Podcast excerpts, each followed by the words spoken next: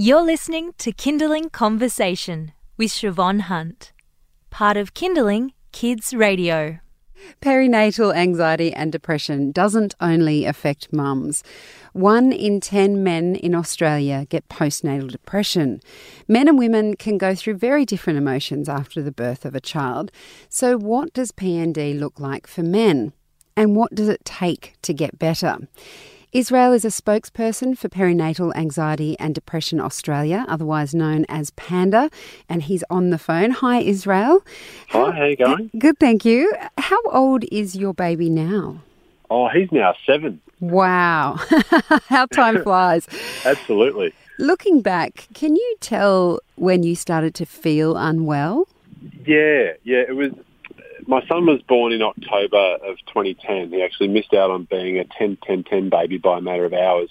Um, but it's always a crazy time of year anyway because the Christmas rush kind of kicks in, all that kind of stuff. So I sort of started to feel not great by about November, December. So really only a month or two after he was born. Um, I'd had the biggest year on record personally and in our business. So my wife and I at the time ran a photography studio and I'd just trained up and released four photographers into the world using my brand and business. And so that was a huge effort in its own right. Um, and then my wife stepped out of the business to have our son, so I kind of lost my wingman in the company. And then I'd also run a marathon, and we'd also published two books, and so you know the, the wow. list was kind of mounting. And then we had a son on top of that, um, which interestingly was our second child, but it was the one that really sort of tipped me over the edge to the point where I, I started just oh, not sleeping real well and, and not able to keep up or cope really very well with my workload. And, you know, it was a fairly gradual decline. And then suddenly I realized I was at the bottom of this pit and I didn't know how to get out of it. You know, I just was, yeah, was really not having a great time of it. And I was, uh, you know, drinking too much coffee to try and get through the work. And I just had this thing, if only I can make it through to Christmas and just to our, our family holiday, that'd be great. I'll, I'll be fine. I'll unwind. It'll all be okay as long as I can hold on to Christmas. And and then after that, I got to the Christmas break, and I was even more detached, and I was not connecting with my family, and I was staying up late watching garbage TV and sleeping during the day instead of connecting with my kids. And by the time we got back to Sydney after that holiday, uh, my wife kind of confronted me, and she just said, "Look, you, for whatever reason." Something's going on for you, but you're not able to talk to me about it. So you really need to have a chat with someone and, and see what's going on. And when she said that to you, was it like a was it a, a, light bulb moment for you? Was I mean, you knew that you weren't feeling great, but did actually having someone approach someone you loved approach you and say, "I think you might need help," was that what kind of switched it for you? Yeah, it was. It was around that. So that, and I still remember the day of the week. Even it was a Friday, and it was in the morning. So I'd, I'd started a bit of work, and I had some clients due around lunchtime. And she pulled me aside just before that appointment. And she said, "Look." I think uh, I, I've always had a really good open relationship with my parents and stuff, and so I rang my stepdad, and and it was actually so I was prompted by my wife, and then the phone call with my stepdad, I just kind of came clean in a sense, and I, was honest with myself, probably even for the first time, and I just said I'm not coping. I said, I, and, and it just all started flooding out of me. I said, I, I hate my business. I hate what we're doing. Uh, my family is just killing me at the moment. I just can't seem to get anything right or make it all work and I don't know what to do. And that was the first time I've been that blunt and that open about it all. So I think my wife prompting me was definitely the catalyst for that that conversation to then open up. And from that, he gave me the very stoic but very useful advice of, well, you need to figure out the problem and fix it. And if you can't figure out the problem, you need to get some help to figure out the problem and then fix it. I okay, well, it's pretty basic. I've got two paths in front of me. So by that point, I'd sort of realised I wasn't able to figure it out on my own because I'd been banging my head against this virtual wall for probably two months or this by this point. So, you know, so the next phone calls I made were to the doctor, and once I'd met with him, to the psychologist. So. And can I just taking it one step back as well, because mm. I think um, when I said in the introduction, I think men and women can experience different emotions after the birth of their child. Do you think, from what you've learnt being a spokesperson for Panda, do you think it's different for men um, going through that experience of starting to sort of unravel a little bit and then oh, yeah absolutely. It absolutely is different for men. I mean the the first and most obvious one is that we don't have the physical and hormonal changes that the mum has because we're not the one carrying the baby and giving birth to it. So that's a huge part of it. And and i think off the back of that there's a still one of the reasons I'm a spokesperson for Panda is because even in my own experience and even still today, there's a lot of misunderstanding that men can even suffer from postnatal depression. Um, you know, everyone's like, but they don't have the child. How does that work? And it's like, well, they're just as much of a party to the whole process of bringing a baby into a family. And for men, it's different in the sense that often our stresses and our pressures come from how do we help our partner go through this process of learning to feed and learning to nurture and nourish this child? How do we help take care of the household while they're sleep deprived and up at all hours of the day and night? How do we help make sure that we're earning enough money to pay for the whole household if our partner stops working or deal with the extra pressure of now suddenly there's another mouth that I'm responsible for and all that sort of stuff. So it's it's it's not necessarily the same. And on top of that, there's I suppose um, women have almost a, a guaranteed entry into a mother's group or a parents group in their local area as part of their uh, uh, process after they have a baby. You know, the, the local health department usually says, rightio, go and talk to these mums and join up to this group or these parents, and, and that'll give you uh, a network or a community. With dads that don't stay home as the primary carer, there's not really that same community, and there's not really a, an enforced or even a um, there's not even an idea that maybe you might need a support group after you bring a baby into the world, that, you know, even though you're the dad. So there's a lot of different factors at play. Um, doesn't mean it's any less stressful or challenging. It's just from a different direction. And also, I mean, it, I think with mental illness, it's it's hard for anyone to ask for help. But it seems that uh, research shows that if men don't have strong friendships, they're less likely to I guess, talk to someone about it. I mean, do you think that is a case as well? I mean, I'm, i know it's hard for women as well to uh, to talk about it. Yeah, look, I definitely think it's the case. I think the um, with with or without strong friendships, for me, like I've got some really really great close friendships, and it's still confronting for me to say hey, I'm actually not feeling that great. Can I have a chat with you about it? Can we, you know, sit down and have a cup of coffee and talk about our feelings? Even saying it to you on the on the phone, it, it, it, sounds really weird, you know, right? But, yep. but it's it's kind of it's an intrinsic way of how women relate to each other. They're very like at least in my experience personally with my wife and with her friends and my siblings and things, it's it's very easy for women to relate to each other on an emotional level. And how are you going? I'm really not dealing with this, this, and this. Can we talk about it? Yeah, sure. And off it goes.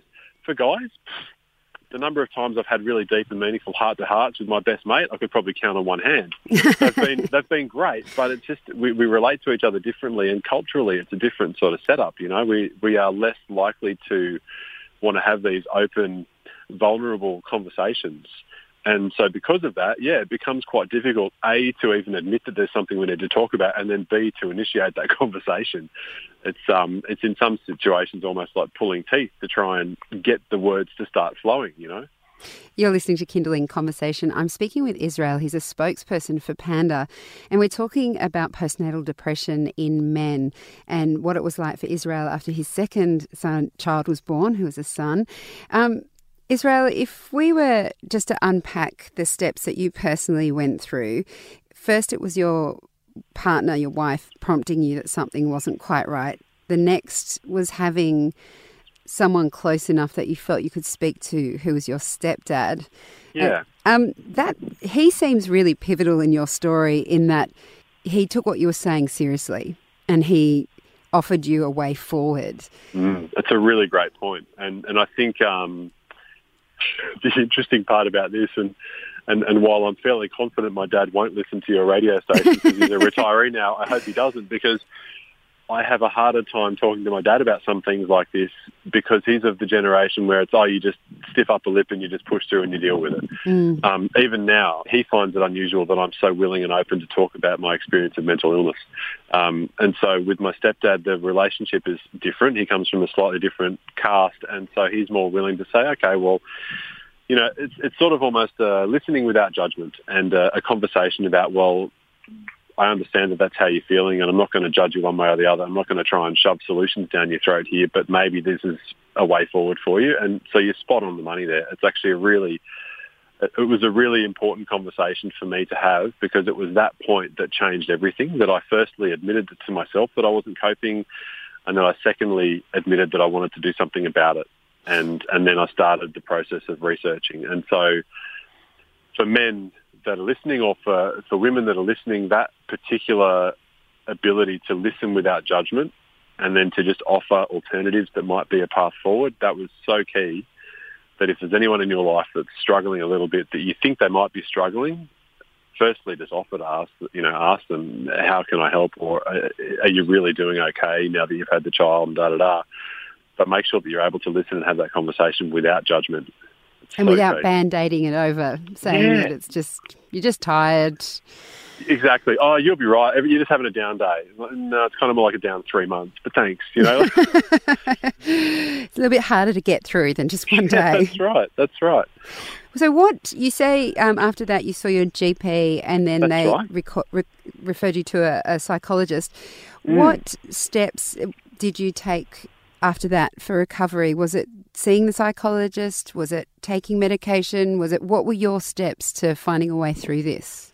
Yeah, so the first one, just to, to back up a tiny bit. So the first thing was um, my wife actually, once I'd admitted, you know, I'm not doing so great, she'd actually started researching online and found, uh, I don't remember which website it was, it might have been Beyond Blue's website, just they had a questionnaire, something to the effect of, are you feeling this, this, this and this? And if so, you might be in the kind of high risk category for depression. So that was the first step for me. And she said, look, I just want to maybe get you to have a read through this and see if it matches up with what you're going through. Um, and that's another great option because it's low pressure and it's in the privacy of your own home. You don't need to make the appointment for the doctor if you don't want to straight away. So I found that really, really helpful and, and very um, non-confronting. Mm-hmm. And then after that, I went, oh, well, clearly, like I think I answered every question bar one with the yes, this is how I'm feeling. So it was like, yeah, ding, ding, alarm bells, high risk.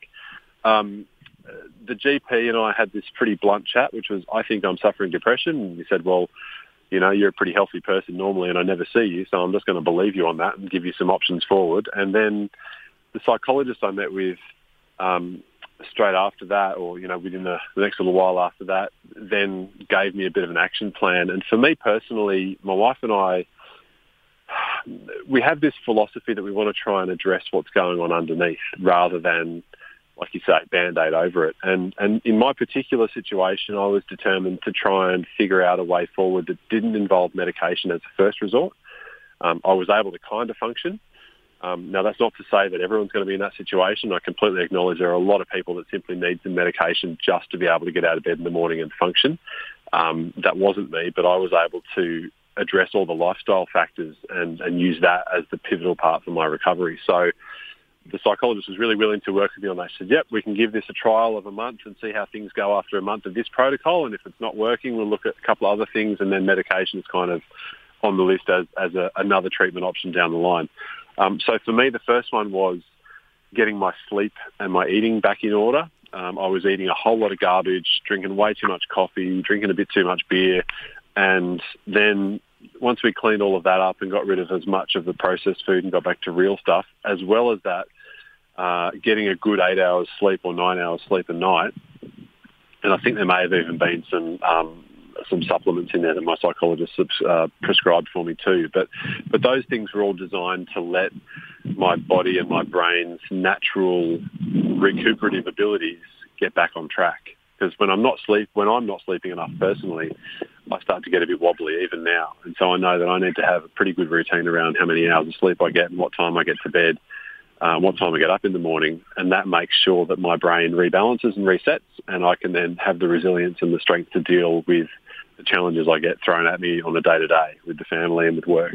So um, I would probably argue that everyone needs to get a little bit more sleep gen- generally. Uh, I think it's a pretty uh, endemic problem that we have in the country, but or in Western society broadly, if we're going to get all philosophical. But I think that just generally, that's a great place to start. And then food as well. I found that there were some really big food group triggers for me. So too much sugar, too much gluten. You know, it sounds a bit wacky and a bit space age, new age, but I just did some tests and I went, wow, I actually feel so much better leaving some of those things out of my diet. And so I'm just going to keep going with what makes me feel better. What advice would you give to loved ones who are watching their men in their life suffer this way? Because as you mentioned, sometimes men don't like to talk about their feelings. You did say, you know, ask them if they're okay and be prepared to listen. You also mentioned the website. Is there anything else that someone who is watching on and wants to help, is there anything else you'd say to them about how they might steer someone in the right direction? Look, I think the the thing that made the biggest difference to me, even going through it, was knowing that my partner was on my team and that she wanted to help me get better. That and then also knowing that what I was going through was not unique just to me, that other people had experienced this and had sought treatment for this and had gotten through it and recovered. So that, that notion that it's not unheard of for a man to feel a little bit crap after the birth of a baby or to feel a bit depressed or a bit anxious or any of these sorts of things. I think if you're a partner of a man who's suffering a bit, you'll obviously know, you'll, you'll recognise that that he's not himself and that he's perhaps, you know, either a little tired more than usual or a little angry more than usual or a little short or, or whatever it is, whatever the behaviour is, I would just perhaps try approaching the conversation with, I want to work through this with you. I can see that you're hurting a bit or you're not yourself a little bit and, and I, I want to try and work with you on how we can get you back to, to feeling normal and wherever you are right now is completely fine. Um, but you just don't seem like yourself. And, and you know, is it okay if we have a chat about this? Like, uh, really, the the sort of almost like the treading on eggshells kind of approach. For, for what it's worth, that made a huge difference for me. The fact that my wife didn't come out swinging, that she was actually very gentle in how she entered into and approached the conversations with me. that was a huge one. And then I would say, as you mentioned, there's some great resources that you that that, uh, that wives and partners could conveniently place in front of their significant other. yeah. Uh, like, oh, look at this website I've just found. This this looks like a really good read. Why don't you have a quick squiz, you know? Or, you know, leaving out some brochures from Panda on the table with their How is Dad Going website so that the dad can read a few stories like mine about other men that have gone through challenges following the birth of a child or the you know, the Panda hotline is a great one because that's all around perinatal anxiety and depression. That's all they focus on. So that 1300 number, which no doubt you'll be able to share with your listeners, but I'll just say it anyway. It's 1300 726 306 and it's open 9am to 7.30pm. Definitely Monday to Friday, possibly a few shorter hours on weekends, but it's definitely Monday to Friday, 9am to 7.30. Anyway, that, that's a great way to start those conversations in a, a non-judgmental and even a an anonymous way in a lot of respects. You know, you can just ring them up out of the blue and say, "Look, I, I think my partner's having a hard time," and get some advice on how to approach that. Or partner can ring up, the dad can ring up and say, "Look, I'm I'm struggling a bit. You know, what are some things you could talk to me about where to go from here, or how to seek treatment in a nice, easy way?" What would you say to a man if he was listening and he thought? actually, I think this might be me. I don't think how I'm feeling is normal. Mm, I would say the first thing is to is to know that it's okay to be honest with yourself about this, and it's in fact really, really important to be honest with yourself about this. So I, have talked a bit about that I'm not coping conversation that I had with my stepdad. That one moment of pure, vulnerable honesty changed everything for me. That was the moment where I hit bottom and I pushed off, starting to come back to normal again and recovery again. Um, so that that's the first step, and then a second step is to know that you're not alone. That there are lots of people like me who have gone through really hard times after the birth of a child that have come out the other side and recovered. And there are tools, and there are practices and methods and amazing practitioners who can help you on that journey. That you're not alone. You don't need to try and push through this one on your own. I think for me, anyway, with mental illness, that people, when we talk about it, the thing that those who are suffering really want to hear is A, that they can recover, but also I feel that sometimes it's hard to imagine what that's like. When you're in the in the depths of it, you can feel like, as you said, you're the only one, but that you're always going to feel like this. And I'm just wondering if you can articulate what it was like for you once you felt like you'd recovered. Yeah. Um, the sun started coming out a bit more you know, um, is kind of the image that comes to my head. Like I, I went through a period of a few months where it was all clouds and storms, where I'd get up tired and miserable and not enjoying the prospect of the day in front of me of the work and the the arguments with my kids and my wife and all the stuff that I knew was going to happen because I was just in such a crap headspace. And then one day I woke up and I felt a bit lighter, and I felt that oh, actually I'm I'm feeling a bit more normal again. You know, that wasn't to say that suddenly it all just flicked a switch and it was all perfect overnight, but there were glimpses, there were little moments of sunshine breaking through the clouds in my head, you know, and then from there those moments got slightly longer and slightly better until I reached a point where I looked back and reflected on it was probably a six or seven month journey for me.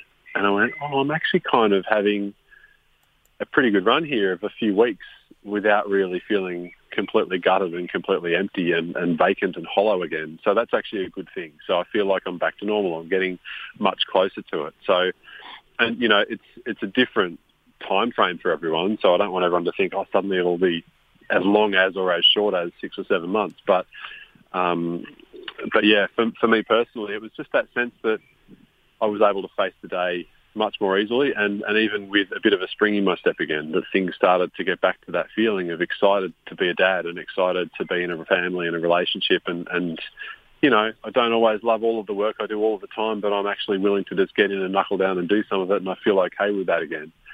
Israel, thank you so much for your honesty and for all of that advice. It's been great talking to you. Oh, it's been my pleasure. Thank you. That's Israel. He's a spokesperson for Panda, and the resources that he spoke about, we'll pop them up at kinderling.com.au. You've been listening to a Kinderling Conversation podcast.